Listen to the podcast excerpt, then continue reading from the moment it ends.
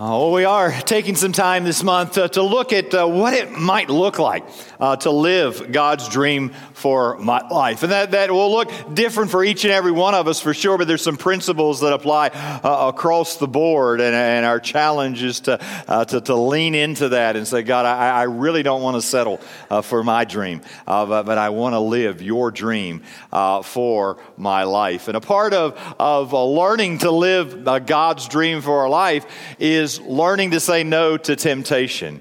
And maybe you can identify with the, the statement of Oscar Wilde. He said, I can resist anything but temptation, right?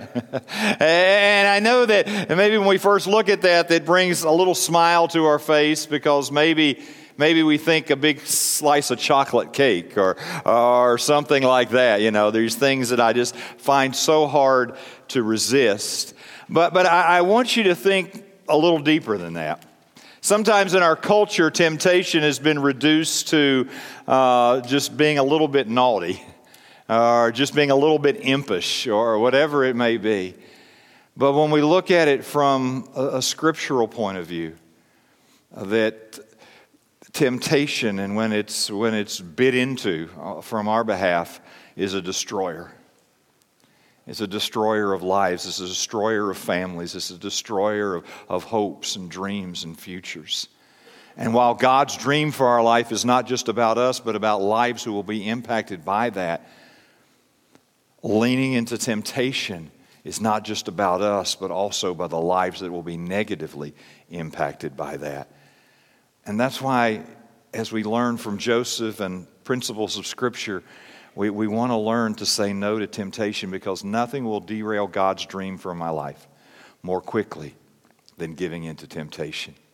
It's not just about being a little bit naughty or a little bit impish, but it's about destruction. It's about death of dreams. It's about that which would derail God's best in our life. In fact, is Oscar Wilde not only made that uh, little quip about being able to resist anything but temptation, but toward the end of his life, after a consistent pattern of not resisting temptation, he concluded with some of these observations about his life. I let myself be lured into long spells of senseless and sensual ease. Tired of being on the heights, I deliberately went into the depths in search of new sensations. What a paradox was to me in the sphere of thought, perversity became to me. In the sphere of passion, I grew careless of the lives of others. I took pleasure where it pleased me and passed on.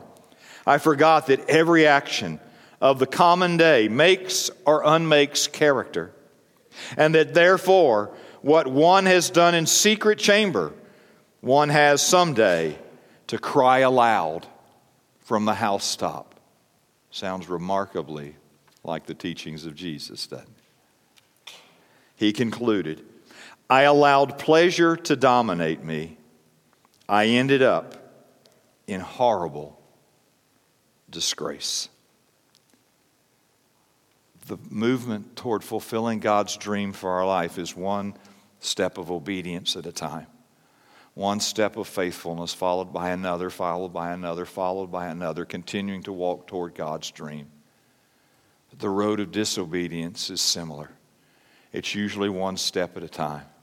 It's not usually just one big explosion, but there have been steps and steps and steps and steps that ultimately lead to a big explosion. We want to learn from Joseph. We want to learn from Scripture today uh, a better way a, a way to, to move beyond temptation to fulfill God's dream for our life. So let's start with maybe an understanding.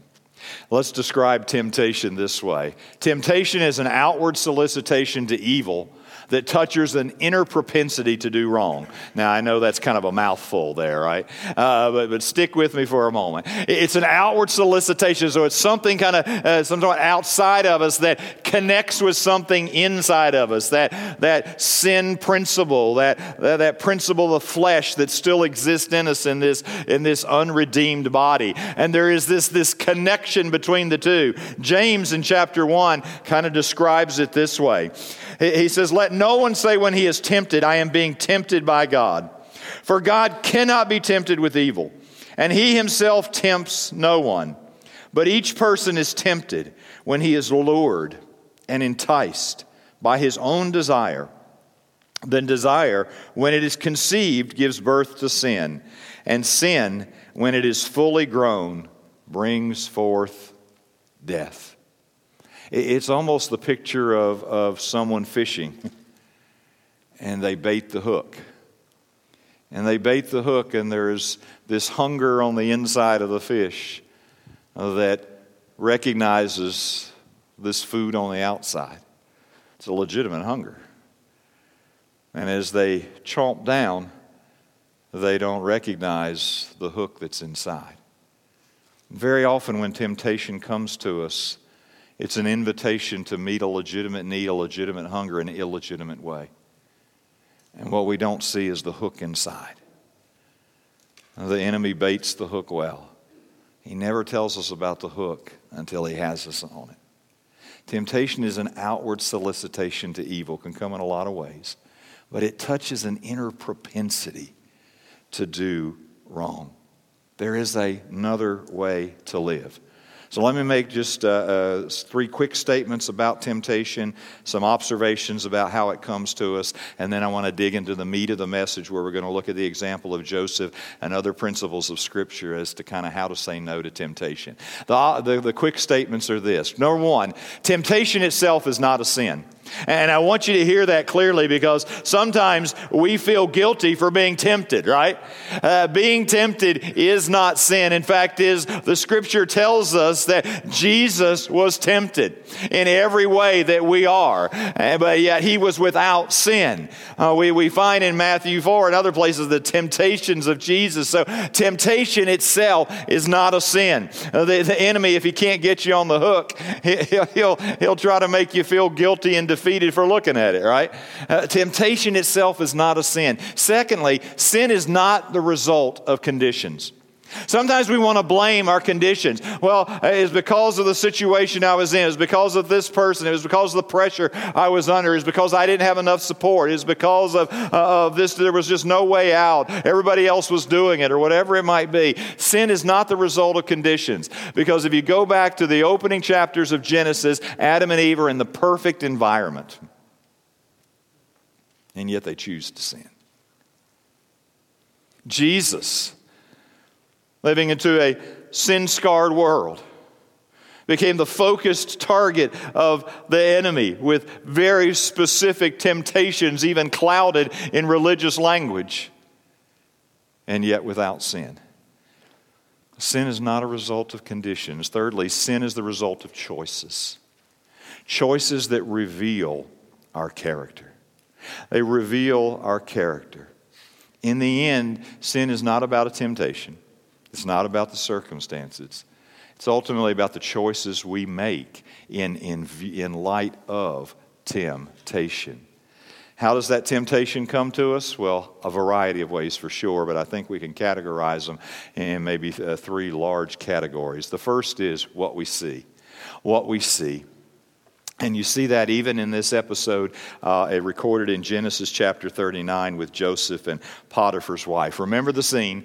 Joseph has been betrayed by his brothers. He's been sold into slavery. He's been purchased by this uh, Egyptian official. Uh, Potiphar puts him to work in his, in his uh, home. Uh, but actually, the Lord who is with Joseph uh, is blessing him. Verse 6 tells so he left all that he had, Potiphar, he left all that he had in Joseph's charge. And because of him, he had no concern about anything but the food he ate.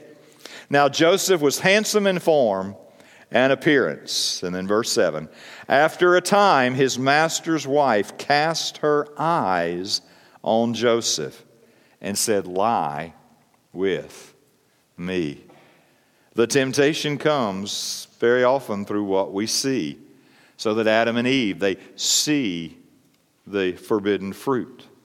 In Genesis 13, Lot lifted up his eyes and beheld the land that would put him smack dab in the, in the pathway of unrighteousness. Joshua 7:21, Achan saw this plunder and, and, and felt like he ought to get his share. And perhaps one of the more famous episodes in the Old Testament, 2 Samuel 11:2, David on the rooftop, through his eyes, he sees Bathsheba. And so what we begin to understand is that so often temptation comes to us. Sometimes we talk about the eye gate and the ear gate. And one of the things I just need to be aware of is what am I seeing? What am I allowing into my brain through my eyes and through my ears? What, what, what am I taking in along the way? Are there some things that I just need to say, I'm not going there. I'm not going to look at that. I'm not going to spend time with that. I'm not going to hang around those type of conversations because of what it does in my life along the way. And so we begin to understand that temptation very often comes, comes to us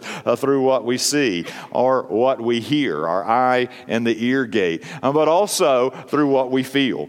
Through what we feel, and, and our, the, our emotions sometimes become the, the lead in, in the train, and that's oftentimes a dangerous thing.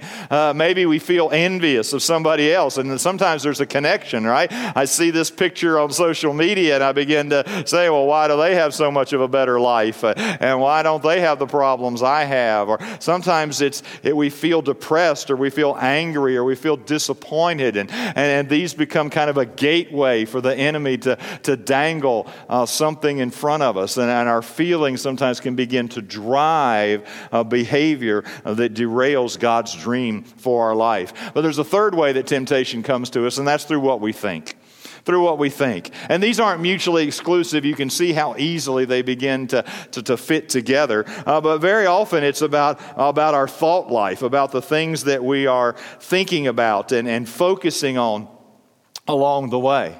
And it, may be something as you think about Joseph's uh, case in particular, uh, or Potiphar's wife, could be those thoughts like, you know, my spouse just doesn't meet my needs like you could.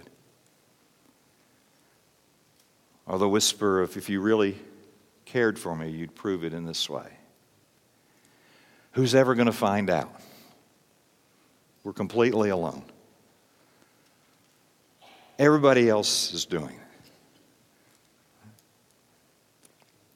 God understands. Why else would He have brought us together? Just, just this once. It'll never, never, never, never happen again. They're, they're a big company. They rip people off all the time. They'll not miss just this much. After all, we're under grace, and if grace doesn't cover something as normal and natural as this, then why? What does it cover, right? And we tell ourselves rational lies to rationalize our behavior. Right? And so temptation comes to us through the eye gate, the ear gate. Sometimes the trigger point is our, our emotions, what we're feeling. Sometimes it's, a, it's our thought life, and that's why we have to continually come back uh, to the standard of God's Word. To, to, to, as my thinking aligning with God's revealed truth along uh, the way. So, with all of, all of that in mind, how do I move beyond temptation to saying no? How do I keep uh, temptation from becoming sin as I bite down on it and derailing God's dream for my life and having a neg- negative impact on my life and the lives of other people? Well, I just want to give you uh, 10 quick thoughts, and we're going to kind of hit these in a, in a quick fashion here. And maybe some of them you're like, oh, yeah, I know that, I know that. And it's just reminder, hopefully reaffirmation. Maybe there's one or two that you say, I haven't really thought about it that way before. But maybe just as you kind of sit before the Lord in these moments, just say, God, what do I need to hear specifically today? You know what's coming into my life. You know what the enemy is purposing. You know the, the temptations I'm going to be facing. God, what are, what are one or two of those strategies that I need to grab hold of, maybe a new and afresh or for the very first time? And make sure that I kind of have those on my tool belt. I have those at the arsenal. I have those at the ready to say no to temptation. And the first uh, principle is just realize your vulnerability. Is to realize that you and I are absolutely vulnerable. 1 Corinthians 10 says, Therefore, let anyone who thinks that he stands take heed lest he fall. Uh, what we need to understand is that none of us ever gets beyond this. None of us ever grows to the point of such spiritual maturity while we're still living in a sin scarred world, still living in unredeemed bodies, that we are now invulnerable to temptation. And we have to just be honest enough to admit that. The moment I think I'm beyond that, the moment I think it would never happen to me, is the moment that I begin to set myself up for a derailment along the way. And so just to be honest enough, humble enough to say, it can happen to me. When we hear of something just crashing in somebody else's life. To have that response not of judgment, but of to say, There, but for the grace of God, go I. And to realize your vulnerability. Right? Chuck Swindoll says, With greater success comes greater measures of trust, which, by the way, leads to greater times of unguarded vulnerability. Now, somebody needed to hear that this morning. Because as you experience success in your life, you have a track record of trust. And with that trust, sometimes comes greater moments of unguarded vulnerability. And in those moments, we have to be especially diligent. Especially diligent. And we can all think of people who have reached levels of success, some of them very high profile, who had some high profile crashes along the way. You know, sometimes as you increase in success and trust, you have greater times of unguarded vulnerability. Listen, I don't care how long you've been a follower of Christ. I, I, I, don't care how many times you've read your Bible. Don't care how many times you've taught the Bible. I don't care if you're a pastor, a deacon, a teacher, a small group leader, uh, whatever it is. I don't care if you're gifted as a singer or whatever it is. We're all vulnerable. And so you realize your vulnerability.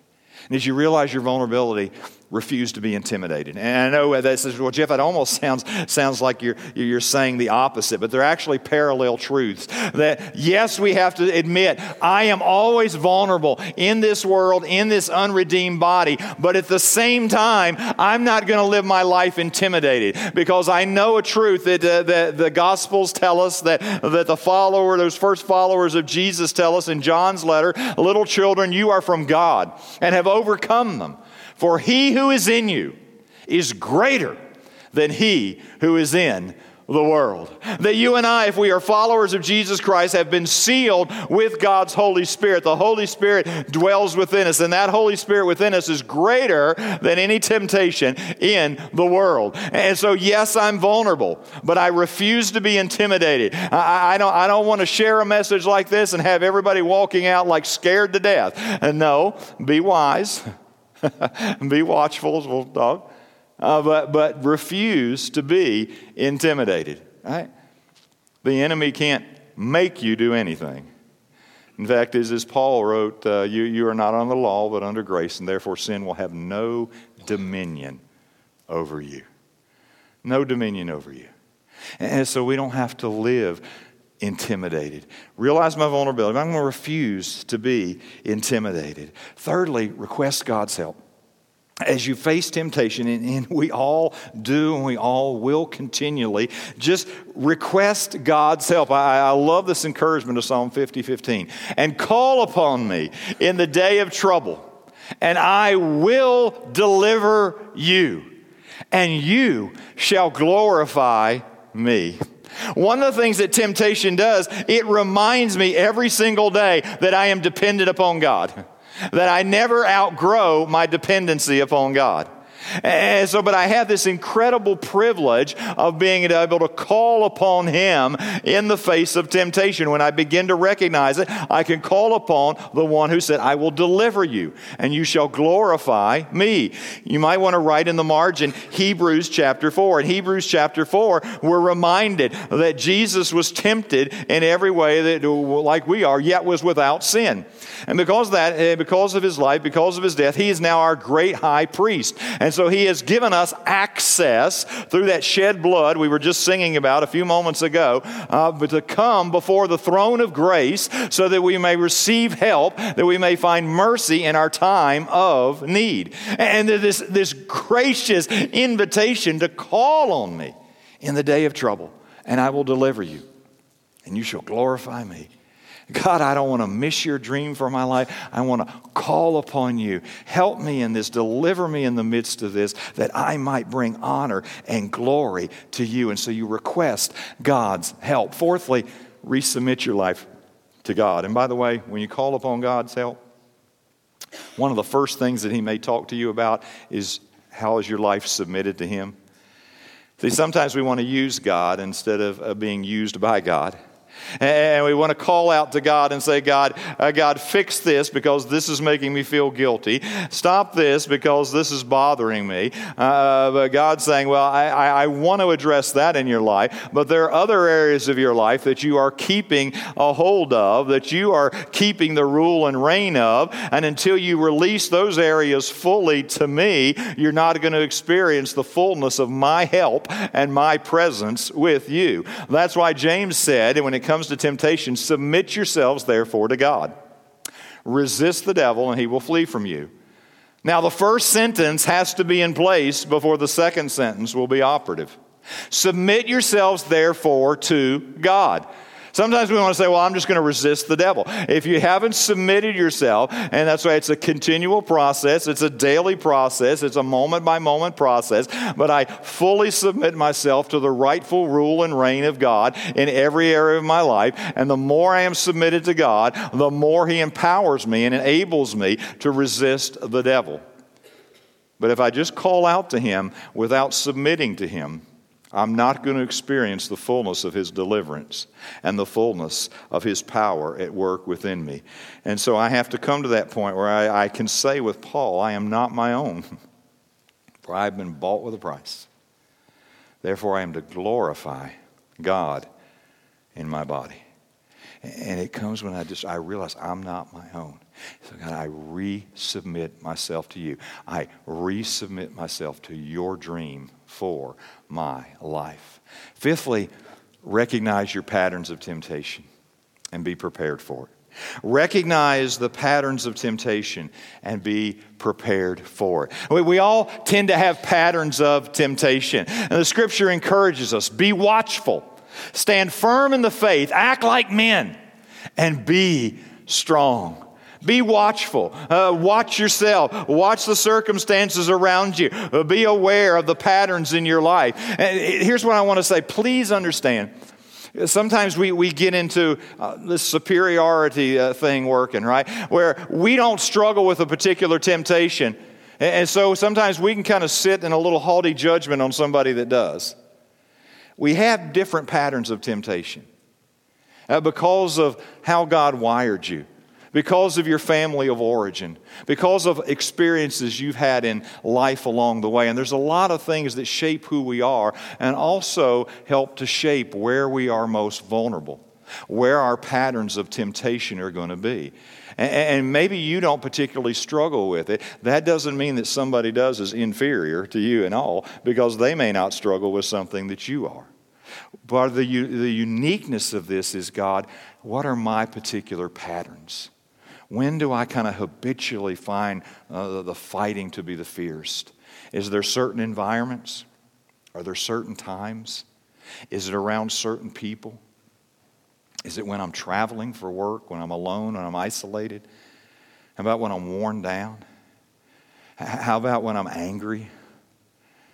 How about when, when I feel like I haven't gotten the recognition I deserve or, or I haven't, haven't gotten the support that I deserve?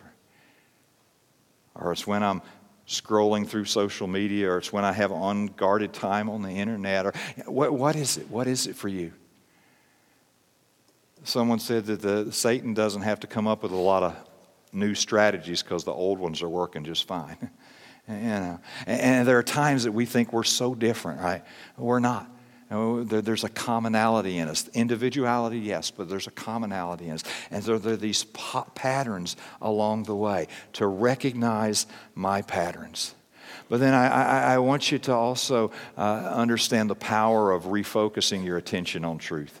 To refocus your attention on truth. So, so that as temptation comes, I, I, how am I going to recognize it's a lie? Well, I have to refocus my attention on the truth. And Joseph is, is a great example of that. So, so he refuses uh, these, these overtures of his master's uh, wife, and he, he, he speaks uh, to her Behold, because of me, my master has no concern about anything in the house, and he has put everything that he has in my charge. Verse 9. And he is not greater in this house than I am, nor has he kept back anything from me except you, because you are his wife, truth. How then can I do this great wickedness and sin against God? He refocused on the truth. I have been entrusted with his stewardship. I have been entrusted with levels of influence. I have moments of, of that I have uh, more perhaps vulnerability. But the truth is, you're his wife. The truth is, I, if I engaged in this, it would not only be against him, it would be against you, but it would be against God. And he speaks truth to it. You have to come back and refocus your attention on the truth. We talked last week about counting the consequences of, of what an action might be along the way. Jesus was, was, was a great example of this when he was facing that intense temptation in the wilderness. Uh, Satan kind of putting that bullseye on on him and twisting some scriptures, Jesus answered again and again and again and again with truth. One example, Matthew 4 7, Jesus said to him, Again it is written, truth. You shall not put the Lord your God to the test. And there are times, and that's why I need to be acquainted with the truth. I need to be uh, continually immersing my mind in the truth so that I can come back and refocus on the truth. Refocus on the truth. And seventhly, seventh, I should say, uh, it, it just, sometimes you just have to remove. You just remove yourself from the situation situation. Right? Let's just keep following Joseph's uh, story as is recorded in chapter 39. Verse 10 As she spoke to Joseph day after day, isn't it funny? Temptation just doesn't ring once and then leave you alone. Uh, but it comes day after day after day, and it's like if I can't get you at first, I'm going to wear you down. Day after day, would not listen to her, to lie beside her, or to be with her. But one day he went into the house to do his work, and none of the men of the house was there in the house. She called him by his garment, saying, Lie with me. But he left his garment in her hand, and he fled and got out of the house. Now let's pause right there. I call this the Forrest Gump strategy, right? I mean, this is run, Forrest, run, right? I mean, there, there come those moments when, when the smartest thing to do, the wisest thing to do is to get out of that situation, to remove yourself from the situation. Paul taught exactly the same principle uh, to his uh, young son in the ministry, Timothy. He said, So flee youthful passions. There's a time when, when the smartest move, the, the, the bravest move, the holiest move is to flee. Flee youthful passions. And somebody said, and don't leave a forwarding address, right? And, you know, sometimes we say, oh, I'm going over here if you want to find me. No, no, no. Now, get out of the situation. And so that may mean you shut down social media. That may mean you go find another job, or at least another department. That may mean you disassociate from a friendship. That may mean you take some radical measures. You haul the computer out in the middle of the family room. You put some, some technological safeguards on there so that other people see everything that you see, whatever it is. You just figure out a way to remove yourself from the situation. Jesus knew the destructive power of sin. In fact, is at one point he taught in, with, a, with a hyperbole, but is this, this principle of dealing radically with sin. And if your hand causes you to sin, cut it off. It is better for you to enter life crippled than with two hands to go to hell, to the unquenchable fire. And if your foot causes you to sin, cut it off. It is better for you to enter life lame than with two feet to be thrown into hell. And if your eye causes you to sin, tear it out.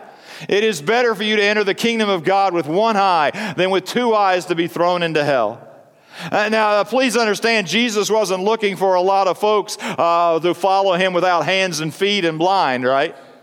Uh, but, but he, was, he was using that picture to make a point that there are times that you have to deal radically with sin, that baby steps aren't enough that perhaps what somebody else could do in that situation isn't going to work for you. And because you have been paying attention, because you have been recognizing your patterns of temptation, you come to understand there are some times when you just have to deal radically with it. And somebody's going to call you crazy. Somebody's going to say you're legalistic. Somebody's going to say uh, you're an old fuddy duddy or whatever it may be. I don't know what the language is going to be. You're not with it. You're not not progressive. You're not whatever. You say, it may be true. All those things may be true, but I know myself.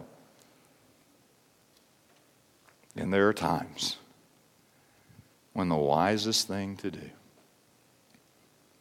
is to remove yourself from the situation.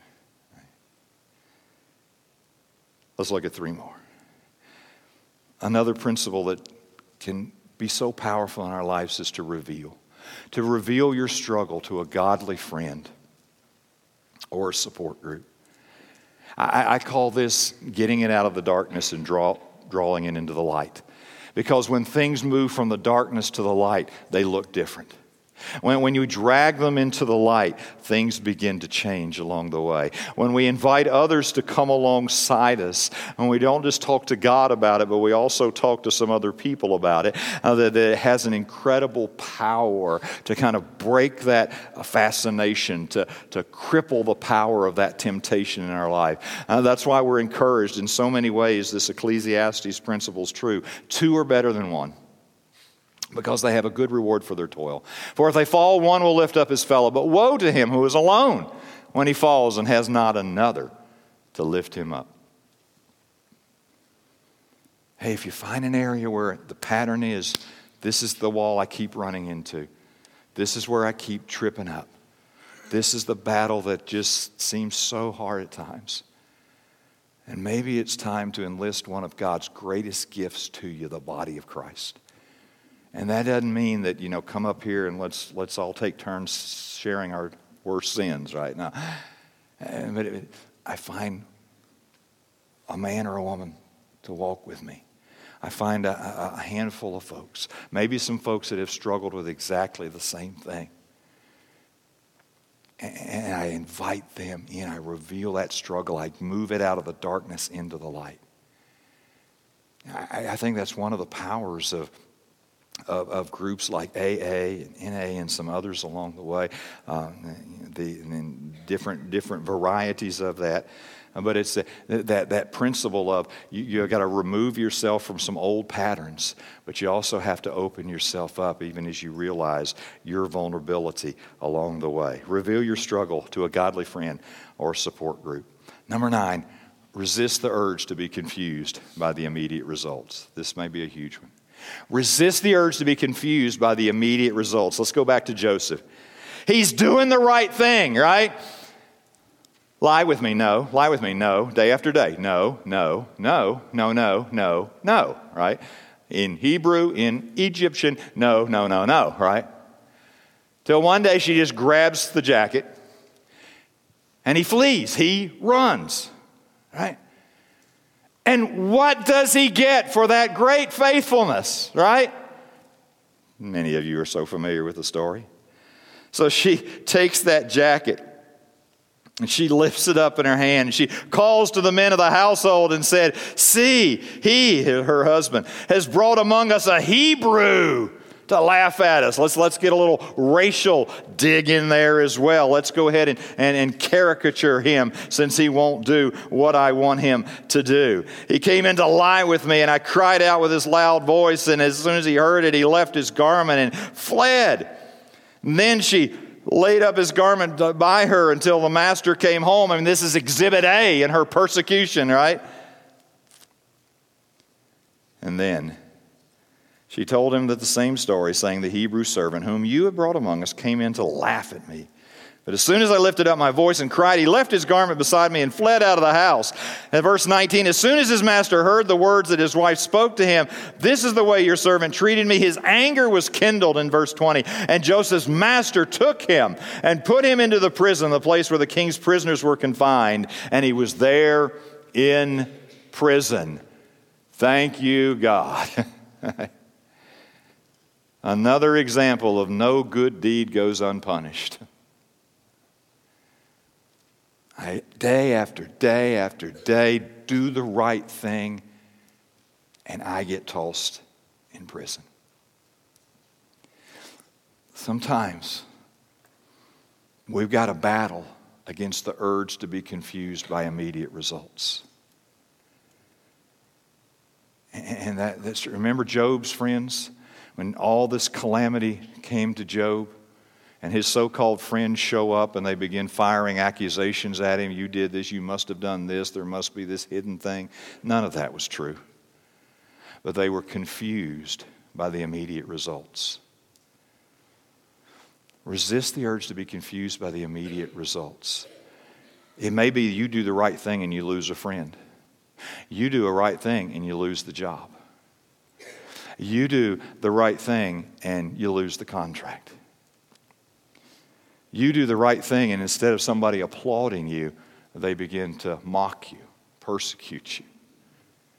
Resist the urge to be confused by the immediate results. Oswald Chambers put it this way faith is deliberate confidence in the character of God, whose ways you may not understand at the time.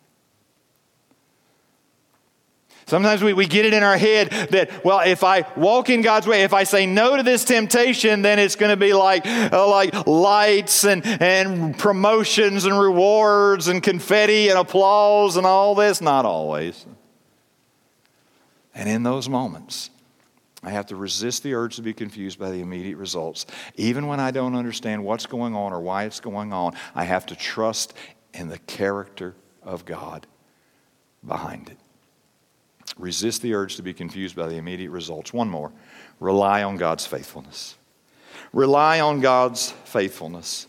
That whatever shape or form the temptation comes, however frequently it comes, however it seems like it's day after day after day after day, however different many angles it seems to take at you, rely on God's faithfulness. You trust in His character, you trust in His promise to meet you in the moment. And so many have been strengthened through the centuries with 1 Corinthians 10 13. No temptation has overtaken you that is not common to man. I know we all think we're unique and we're different and we're special and our circumstances are just, are just worse than anybody else's, but no temptation has overtaken you that is not common to man. God is faithful. And He will not let you be tempted beyond your ability, but with temptation, He will also provide a way of escape so that you may be able to endure it. When you come face to face with temptation, rely on God's faithfulness.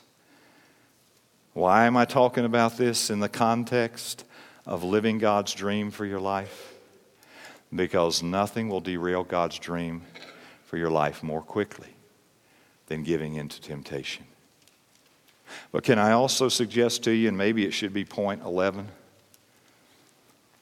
nothing will help you to say no to temptation more than living God's dream for your life. Uh, that someone said the, the, the secret to no is a stronger yes. That when you have a greater yes, when you have a, a greater yes that you're pursuing, that empowers you to be able to say no. And so if we go back to chocolate cake that we talked about the first, if, if you have a, a greater yes, an, an athlete in training, an athlete trying to be elite has this, this greater goal, this greater purpose. And so they start to say no to certain behaviors. They say no to certain things they're going to eat. They say no to certain times of going out at night or whatever so that they can say yes to fulfilling the dream. And so part of what enables me to say no, part of what will enable you to say no in the face of temptation is you are pursuing, you are living God's dream for your life. And that dream, that yes, empowers you and enables you to say no to temptation because you know that nothing will derail God's dream for your life more quickly than giving in to temptation. So, very often, the secret to saying no is having a greater yes. Let me leave you with one picture, literally. Not many of us probably have that plant in our backyard. Doesn't typically grow in this section of the world. But you might find it in abundance in the Australian bush country. It's a little plant called the sundew. Sundew typically, although there's some different varieties of it, has that long, slender plant and it has some of the, of the leaves coming out, has some, some oftentimes bright petals, kind of the hair like extensions there. And on the end, if you can kind of see in the close up, there just appears to be kind of almost little dew type drops, water drops. So sweet and so sticky. And the sundew has these attractive flowers, has the little tentacles, the sweet, sticky substance on the end, and it devours insects. And it does so as a hapless fly in this example, attracted by what it sees, attracted by the invitation of what looks delectable finds itself stuck. And that which they thought would bring them delight is actually going to bring them destruction. And as they begin to fight to get free of the, the sticky substance, the vibration signals the plant to close in around it. And it begins to roll it in and ultimately devours the insect. It's a picture of temptation. Begins to look appealing. Maybe even sweet and satisfying. But when you meet a legitimate need in an illegitimate way, what you find is it doesn't bring you freedom, it brings you imprisonment. It doesn't set you free, but it captures you. And if you're not careful, the more you begin to wrestle against it in your own strength, the more it begins to just wrap around you. And that which you thought would bring you delight ultimately begins to devour you. If you're going to live God's dream for your life, you're going to have to learn to say no to temptation in order to say no to temptation, you have to have a bigger yes. Yes, God, I am pursuing your dream for my life. Let's go before Him together in prayer, please. Oh, Father, how we thank you that you meet us every moment. How we thank you that you are greater than any temptation, any enemy, any, any problem, any obstacle along the way. Father, thank you that you have dreams that you want to uh, live out in and through our lives, that there are things that you want to do in us, there are things that you want to set us free to be and do. There are lives that you want to impact through us. And, and Father, those dreams may not seem significant in the eyes of the world, but they're significant in your eyes because they have come from you. And the world may never applaud us, may never recognize us, may never remember our name. But Father, you know our name. You have named us. You have called us to yourself. You have called us. You have purposes and plans and dreams for our life. And Father, I just pray anew and afresh, help us to settle for nothing less. And Lord, as we start to get serious about living your dream for our life, there is an enemy who will not take pleasure in that, who will oppose that at every intersection, who at times will harass and distract,